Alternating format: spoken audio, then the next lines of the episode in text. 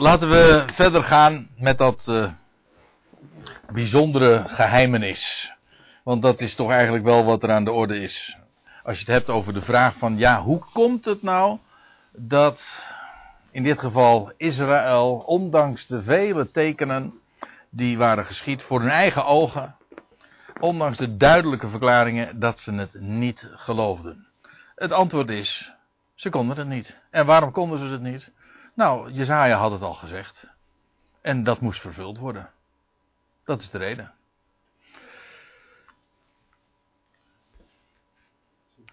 Ja.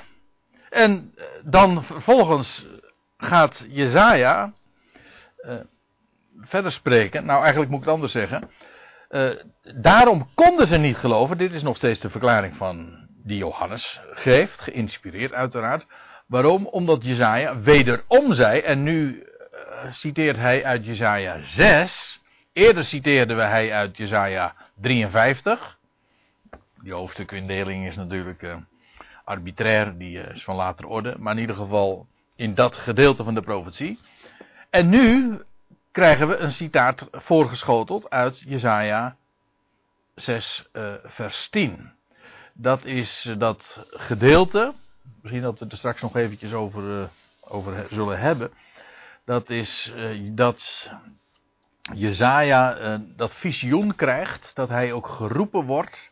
En dat hij de Heere ziet. Dat hij de Heer ziet verhoogd op een troon, staat er. En dat hij dan vervolgens het ook uitroept. Heer, ik ben een man onrein van lippen. Wie ben ik eigenlijk? En dan wordt hij uitgezonden. Want ik zend u. Dat is dat gedeelte. Het roepingsvisioen staat er in de Bijbel ook boven. Van Jesaja. En daarom konden ze niet geloven. Omdat Jesaja wederom, dat wil zeggen elders, op een andere plek, zei: Hij, God, heeft hun ogen verblind. Ja, wij hebben altijd misschien de neiging om te zeggen, en terecht, ja, God moet ogen openen. Dat is waar. Maar God is het ook die dus de ogen sluit. Dat moet je niet overal zeggen, want dat wil men niet accepteren. Want deze verklaring die Johannes hier geeft over de reden van het ongeloof van de mens, hier specifiek het volk Israël. Maar goed, dat lijkt mij wel een heel typerend voorbeeld. Juist omdat we het hebben over een volk dat als geen ander volk in aanraking is gekomen met de openbaring van God. Zijn woord kende, of in ieder geval voor wat er voor doorging. En geconfronteerd is geweest met wat ze met hun eigen ogen hebben kunnen zien. Op een overvloedige manier. En desondanks geloofden ze niet. En dan komt de vraag, hoe is dat? Hoe kan dat dan? Nou ja. Omdat het woord van de profeet vervuld moest worden. En wat had de profeet gezegd? Nou, hij heeft hun ogen verblind. Ooit lees je dat al als Mozes geroepen wordt in Exodus 4. Dat Mozes dan zegt, ja, hoor eens eventjes, wie ben ik? Hè? Want ik ben eigenlijk helemaal niet zo'n prater. En dan zegt God van, ja, maar wie geeft nou een mond? Wie geeft nou het vermogen om te spreken? Wie geeft ogen om te zien, maar ook wie verblindt? Dat staat in Exodus 4 vers 11. Dat doet God. En dit woord wat ik hier aanhaal, of in ieder geval waar ik naar verwijs, naar Spreuken 20, dan staat, ik citeer het vaak, het oog dat ziet, het oor dat hoort, beide heeft de Heer gemaakt. En als mijn ogen dingen mogen zien, dan is dat omdat de Heer mij daarvoor de ogen heeft gegeven. En ik bedoel, we hebben het er ooit over gehad toen we het hadden over die blindgeborenen. Weet u nog? En dat was Johannes 9. Ja, precies. Dat was het. En toen was ook de vraag, ja, hoe komt dat? In de natuurlijke zin zullen we het nooit iemand verwijten dat iemand blind is. Dan zeggen we toch ook niet van, zie je dat niet? Kun je dat kopje niet zien? Staat gewoon voor je. Ja, maar ik ben blind. Ja, je moet het zien. Dat is gewoon bizar. Als je geen ogen hebt om te zien, dan kun je het niet zien. Nou, en dit is de echte fundamentele reden. Je kunt wel ogen hebben, maar als ze verblind zijn, dan zie je dus helemaal niks. En hoe komt dat? Wel, hier staat, hij heeft hun ogen verblind. En dus niet in staat, ze zijn gehandicapt. En hoe komt dat handicap? Wel, hij is de veroorzaker ervan. Ja, daarmee, kijk, ik weet het, want ik hoor dat mijn evangelische vrienden al nu roepen van, jij geeft God de schuld. Ik geef God niet de schuld. De schrift zelf verklaart dat hij ogen verblindt.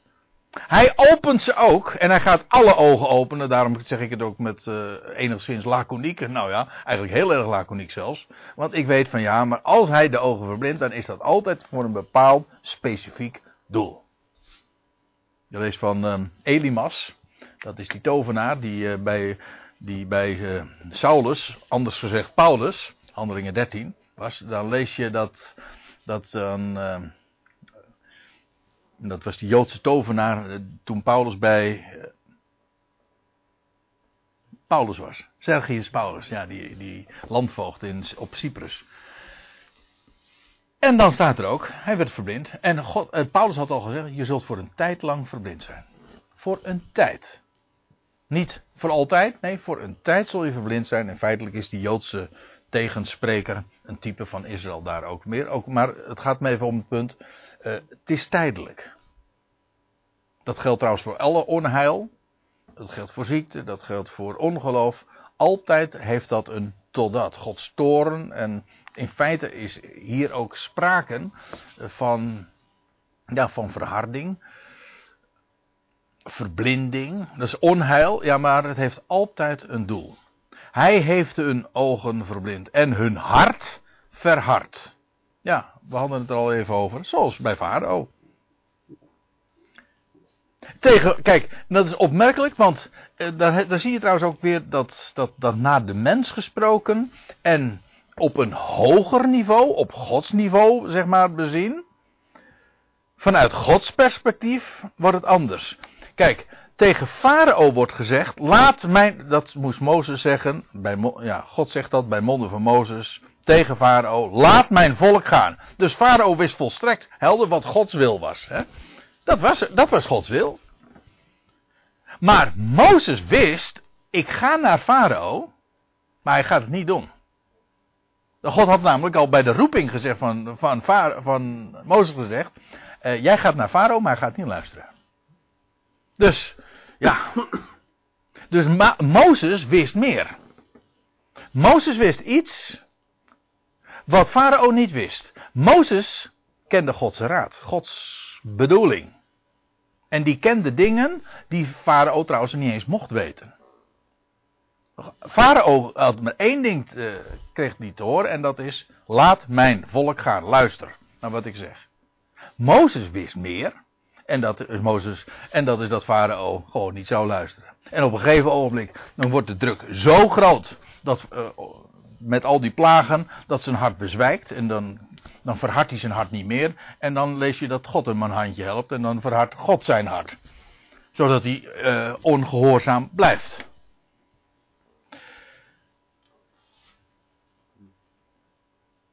Dus ook daarin zie je weer bepaalde dingen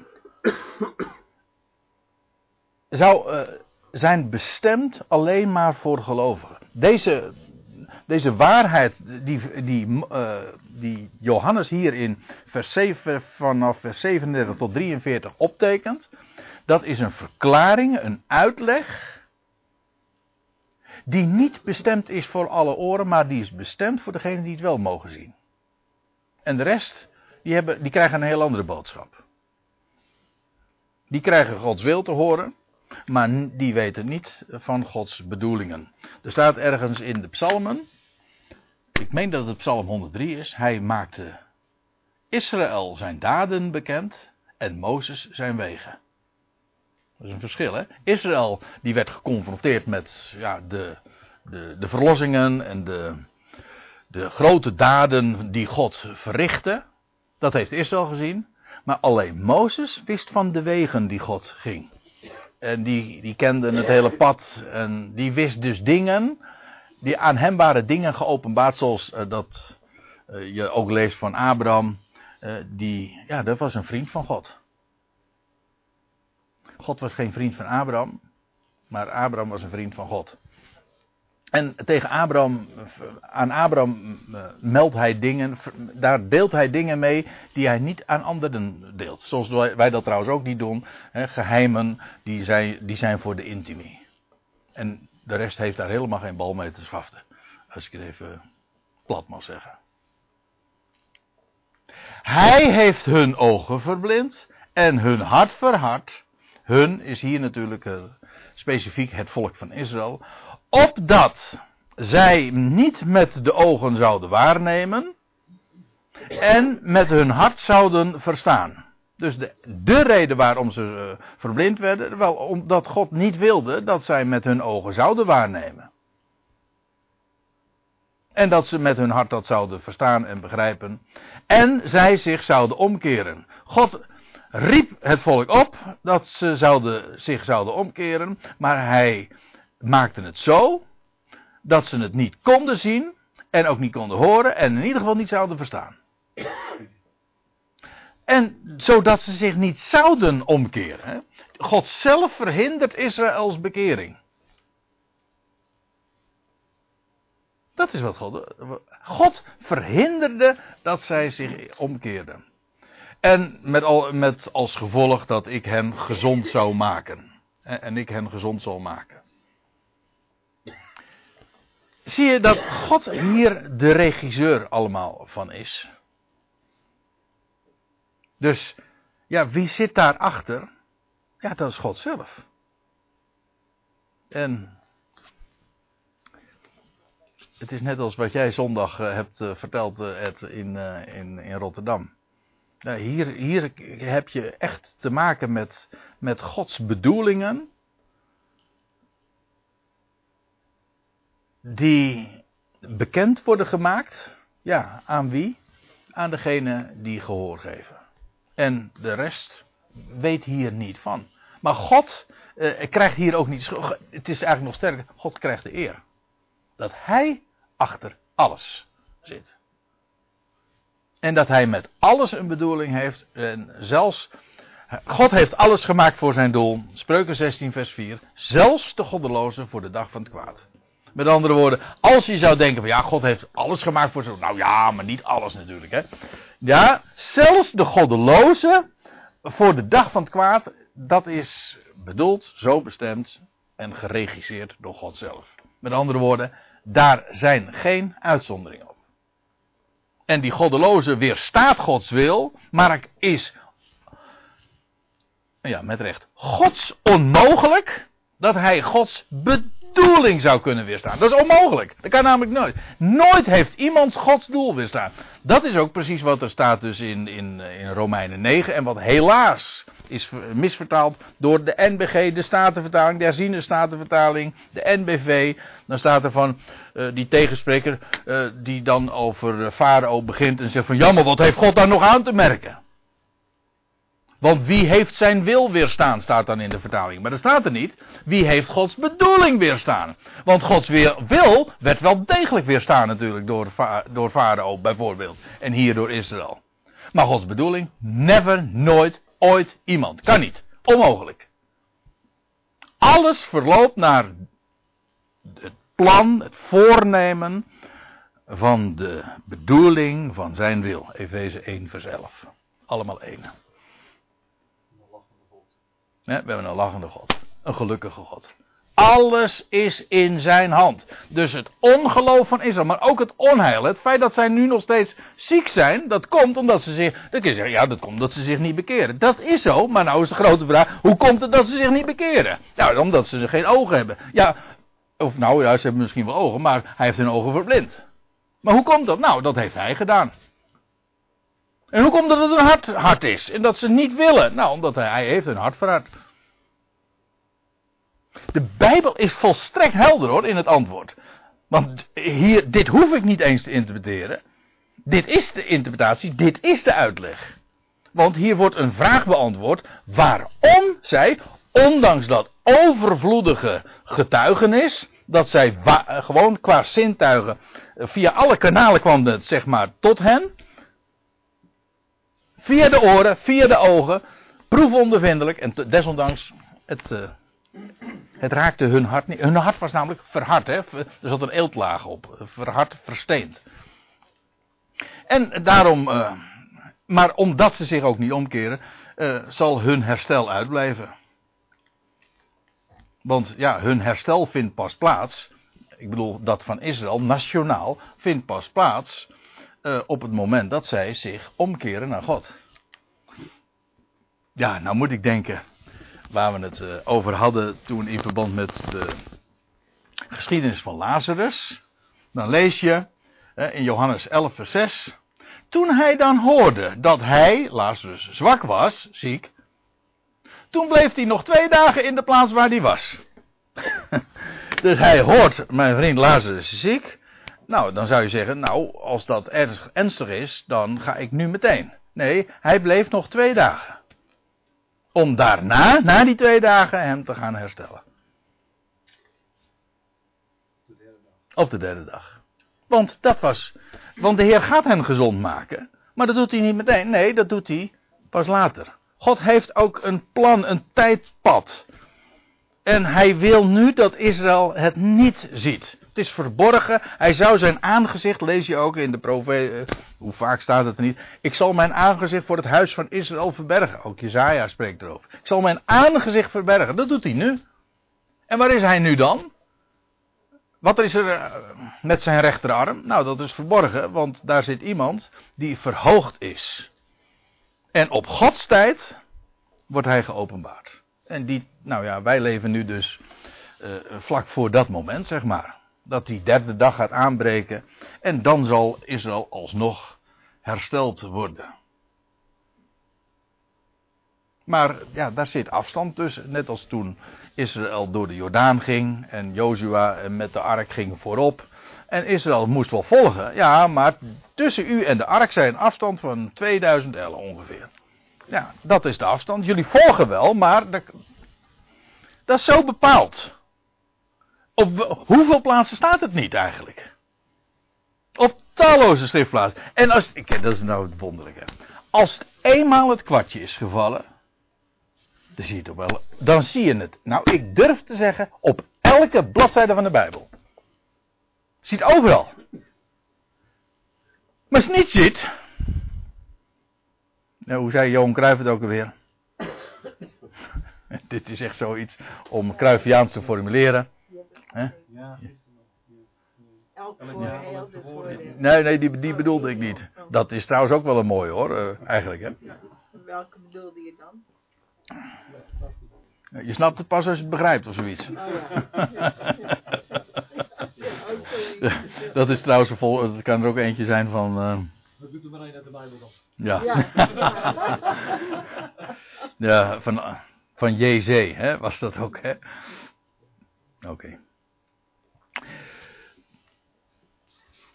Maar hier, met dit citaat, wordt het antwoord gegeven op de vraag van waarom. Wel, het eerste citaat gaf hij aan omdat de schrift vervuld moest worden. En hier wordt gezegd van ja, dat God zelf daarachter schuil gaat. En die zijn bedoelingen heeft met dit hele gebeuren. En deze dingen, staat er dan in vers 41, zei Jesaja, omdat hij, Jesaja, zijn, namelijk die van Christus, heerlijkheid waarnam. En sprak omtrent hem. In beide citaten, deze dingen, niet dit, maar deze dingen, het is meervoud. Deze dingen, zowel in het ene als in het andere citaat, dat is omdat Jesaja sprak van de heerlijkheid van Christus, die verhoogd zou worden.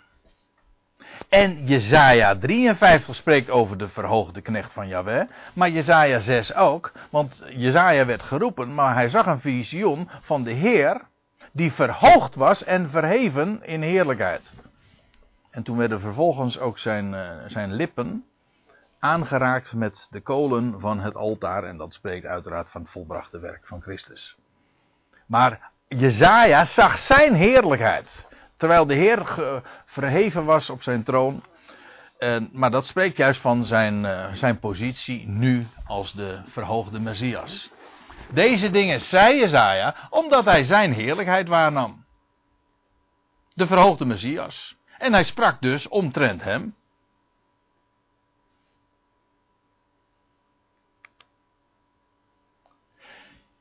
Nou krijg je nog iets.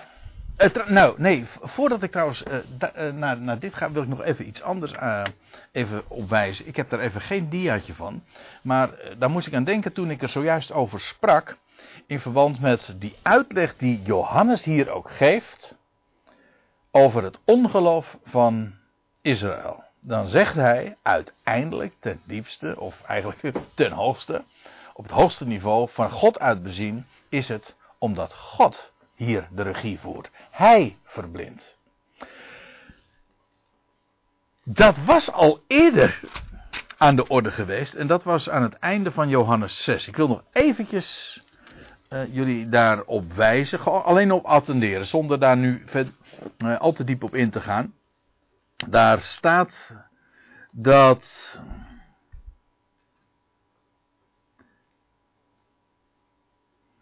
In vers 60 van Johannes 6. Velen dan van zijn discipelen hoorden dit en zeiden: deze reden is hard. Wie kan er aanhoren? En Jezus nu wist bij zichzelf. Ik lees even vooruit de NBG-vertaling. Dat zijn discipelen hierover morden. En hij zei tot hen: geeft u dit aanstoot? Wat dan?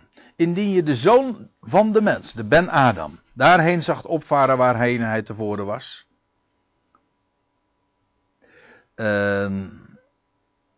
Nou, sla ik even een paar versen over en ga verder in vers 64. Maar er zijn sommigen onder jullie, zegt de Jezus, die niet geloven. Want Jezus wist van de beginnen wie het waren die niet geloofden en wie het was die hem verraden zou. En hij zei daarom heb ik tot jullie gezegd, dat niemand tot mij kan komen, tenzij het hem van de Vader gegeven zij. En dan staat erachter, van toen af keerden velen van zijn discipelen terug en gingen niet langer met hem mee. Dus het hele idee dat God zelf de regie heeft over geloof en ongeloof. En dat iemand alleen maar kan geloven omdat de Vader hem daartoe de ogen geeft. Omdat het hem gegeven is van de Vader. Daarom. En dat is de reden waarom een mens mag zien. En het is ook de reden waarom een mens het niet ziet. En dat is wat een mens heel erg klein maakt. Want wat ben je dan? Maar het geeft, ik vind het zo, voor mij is dit echt zo ook fundamenteel geworden, want het betekent ik ben een creatuur, ik ben een schepsel. Hij is de schepper en hij bepaalt de dingen. Hij gaat zijn weg en betekent ook dat ik geen enkele roem heb. Het feit dat ik dingen mag zien. Nou, prijs God dat je het mag zien. Maar ik prijs God ook dat al die anderen die het nu nog niet zien, het ook ooit zullen zien. Kijk, als ik alleen maar denk van ja, God verblindt. Er zijn hele volkstammen die in ons lieve vaderland natuurlijk die dat ook zeggen. Maar die lopen altijd in het zwart. Ik trouwens vandaag ook. Maar goed. Hè? Ja, en die altijd die doem hebben van ja... Nou ja, uiteindelijk is er maar een enkeling die zal worden gered. Ja. Als je dat denkt... Ja, dan wordt het natuurlijk een schrikbarend godsbeeld. Maar dit, wat ik nu vertel, dit spreekt van een God die alles timet en op zijn tijd aan ieder het licht zal geven, de waarheid zal openbaren, de ogen gaat openen, de oren en de harten, en zodat alle tongen zullen getuigen tot eer van God. Ja, dan komt alles goed. Alleen dat maakt een God die ook inderdaad verblindt, die waarheid, laat ik het zo zeggen. De waarheid dat God verblindt en verhardt en ook ogen sluit en oren doof maakt. Die waarheid is te verdragen en en krijgt een plaats, alleen maar een veilige plaats binnen de waarheid dat God uiteindelijk alles goed brengt en ten goede keert. En anders wordt het dat geldt trouwens voor elke waarheid. Elke waarheid die je verdraait wordt uiteindelijk de ergste leugen.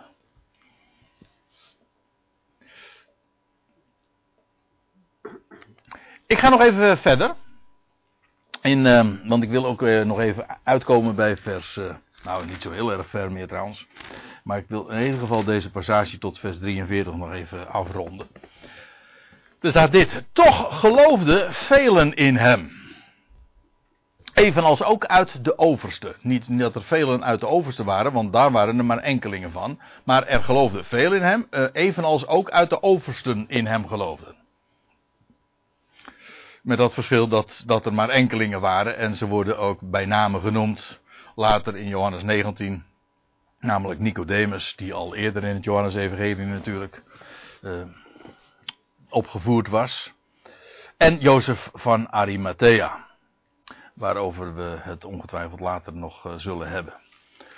Maar enkelingen dus uit de overste. In feite is het zo dat als je zegt het volk verwierp hem, daarmee bedoel je de representanten. Dat wil zeggen het Sanhedrin, het bestuur, de leiders die verwierpen hem. De leiding verwierp hem al zodanig, ook al waren er leiders, zeg maar, die zich daartegen verzetten. Zij waren een minderheid die niet beslissend was. Maar het volk, dat wil zeggen hun bestuurders, die hebben hem verworpen en gekruisigd. Hun oversten. Maar onder het volk waren er velen in hem die desondanks toch geloofden. Al was het een minderheid, want ja, dat kan hè. Er kunnen velen in hem geloven, ondanks dat het een minderheid is. En nou staat er iets opmerkelijks. Daar moeten we toch eens aandacht aan geven. En dat is iets waar je toch zo vaak op stuit. Want het wordt hier gezegd van de Joden. Maar lees dit nou eens eventjes gewoon. Ja, en laat het op je inwerken wat er staat. Toch geloofden velen in hem. Evenals ook uit de overste. Maar... vanwege de fariseeën, dat was de leerstellige groep, de groep die het leerstellig zeg maar voor het zeggen hadden, beleden zij het niet, dat wil zeggen ze kwamen er niet vooruit, opdat zij niet uit de synagoge gezet zouden worden. Daarom. Het was dus een het was nadelig om er vooruit te komen voor de waarheid, want ja, het levert je geen erkenning op. Integendeel, je leest trouwens ook van al eerder, ik had het net over de blindgeborene. Van hem staat ook in, laat ik het even lezen, in vers 9, vers 22. Oh ja, dan gaan de fariseeën, de leiders, gaan dan vervolgens, als die blinde genezen is, gaan naar de ouders toe.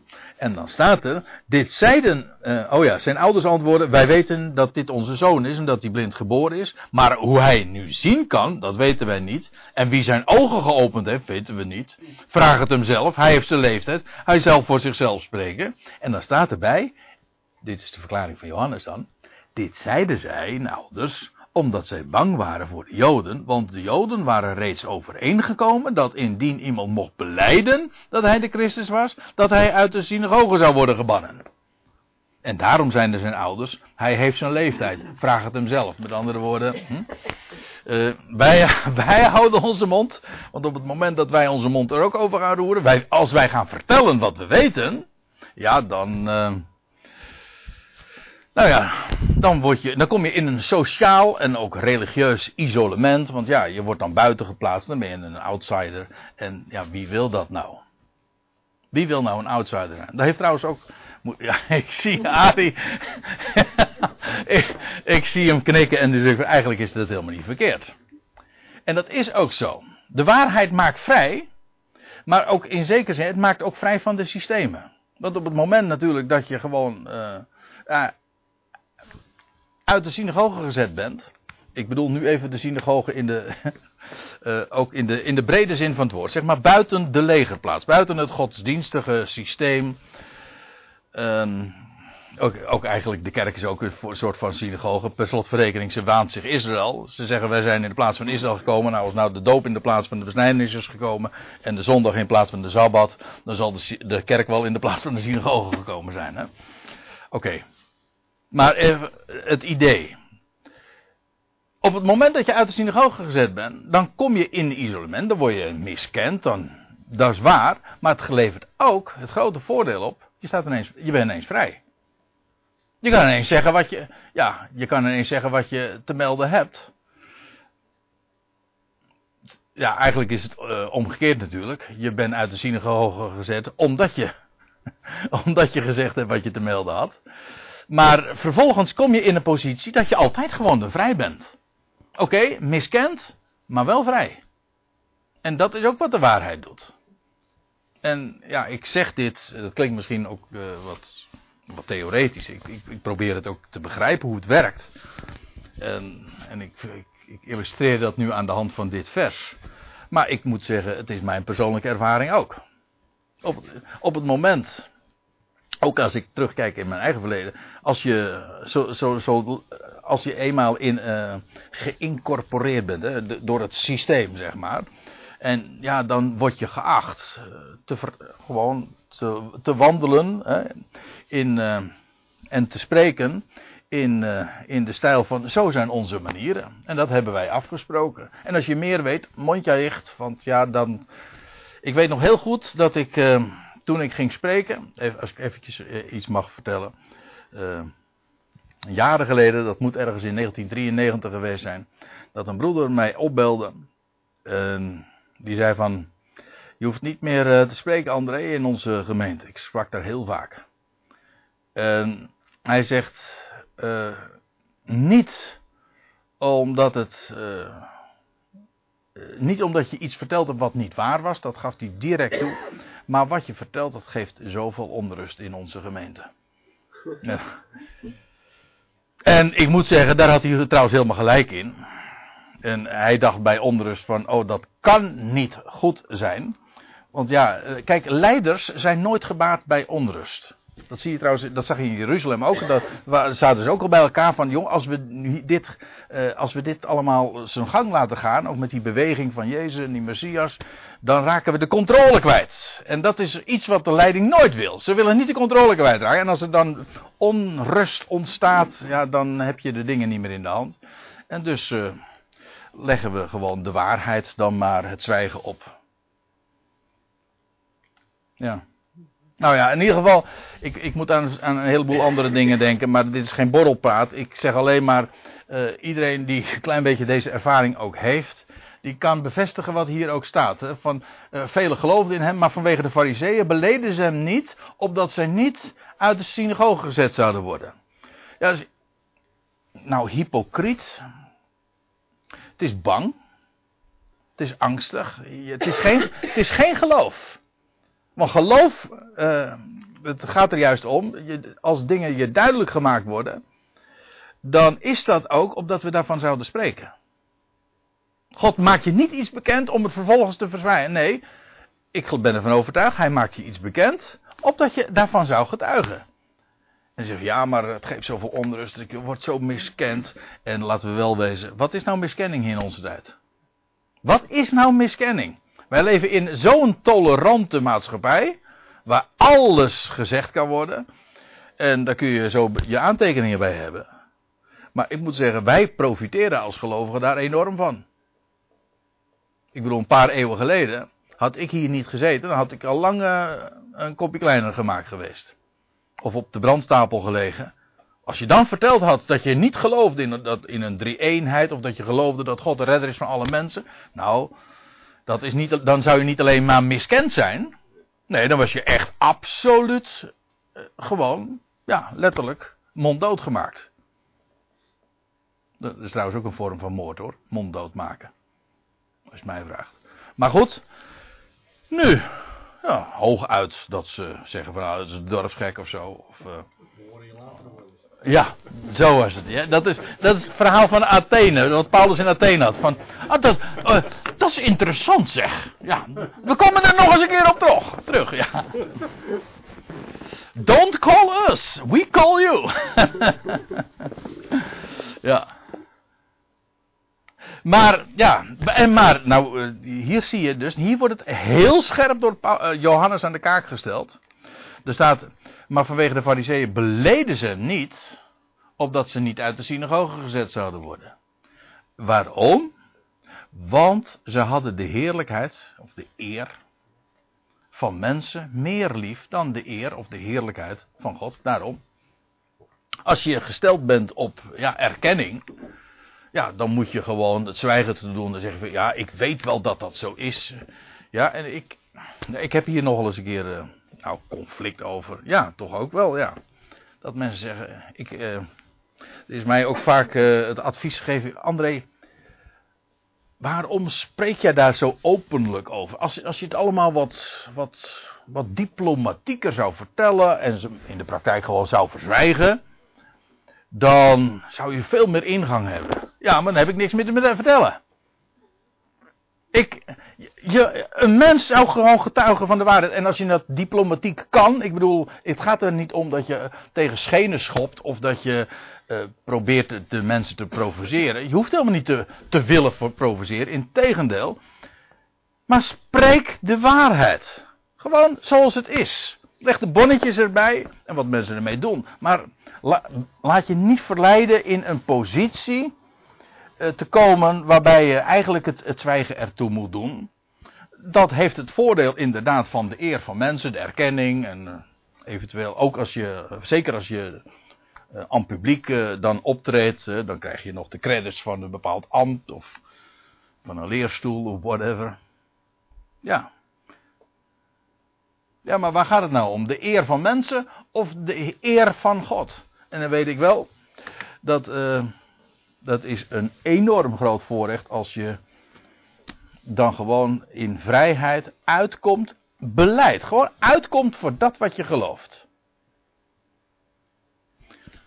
Dus we hebben het helemaal niet over de drang om te provoceren. Nee, het gaat over je gelooft iets, je weet dat het de waarheid is, spreek erover.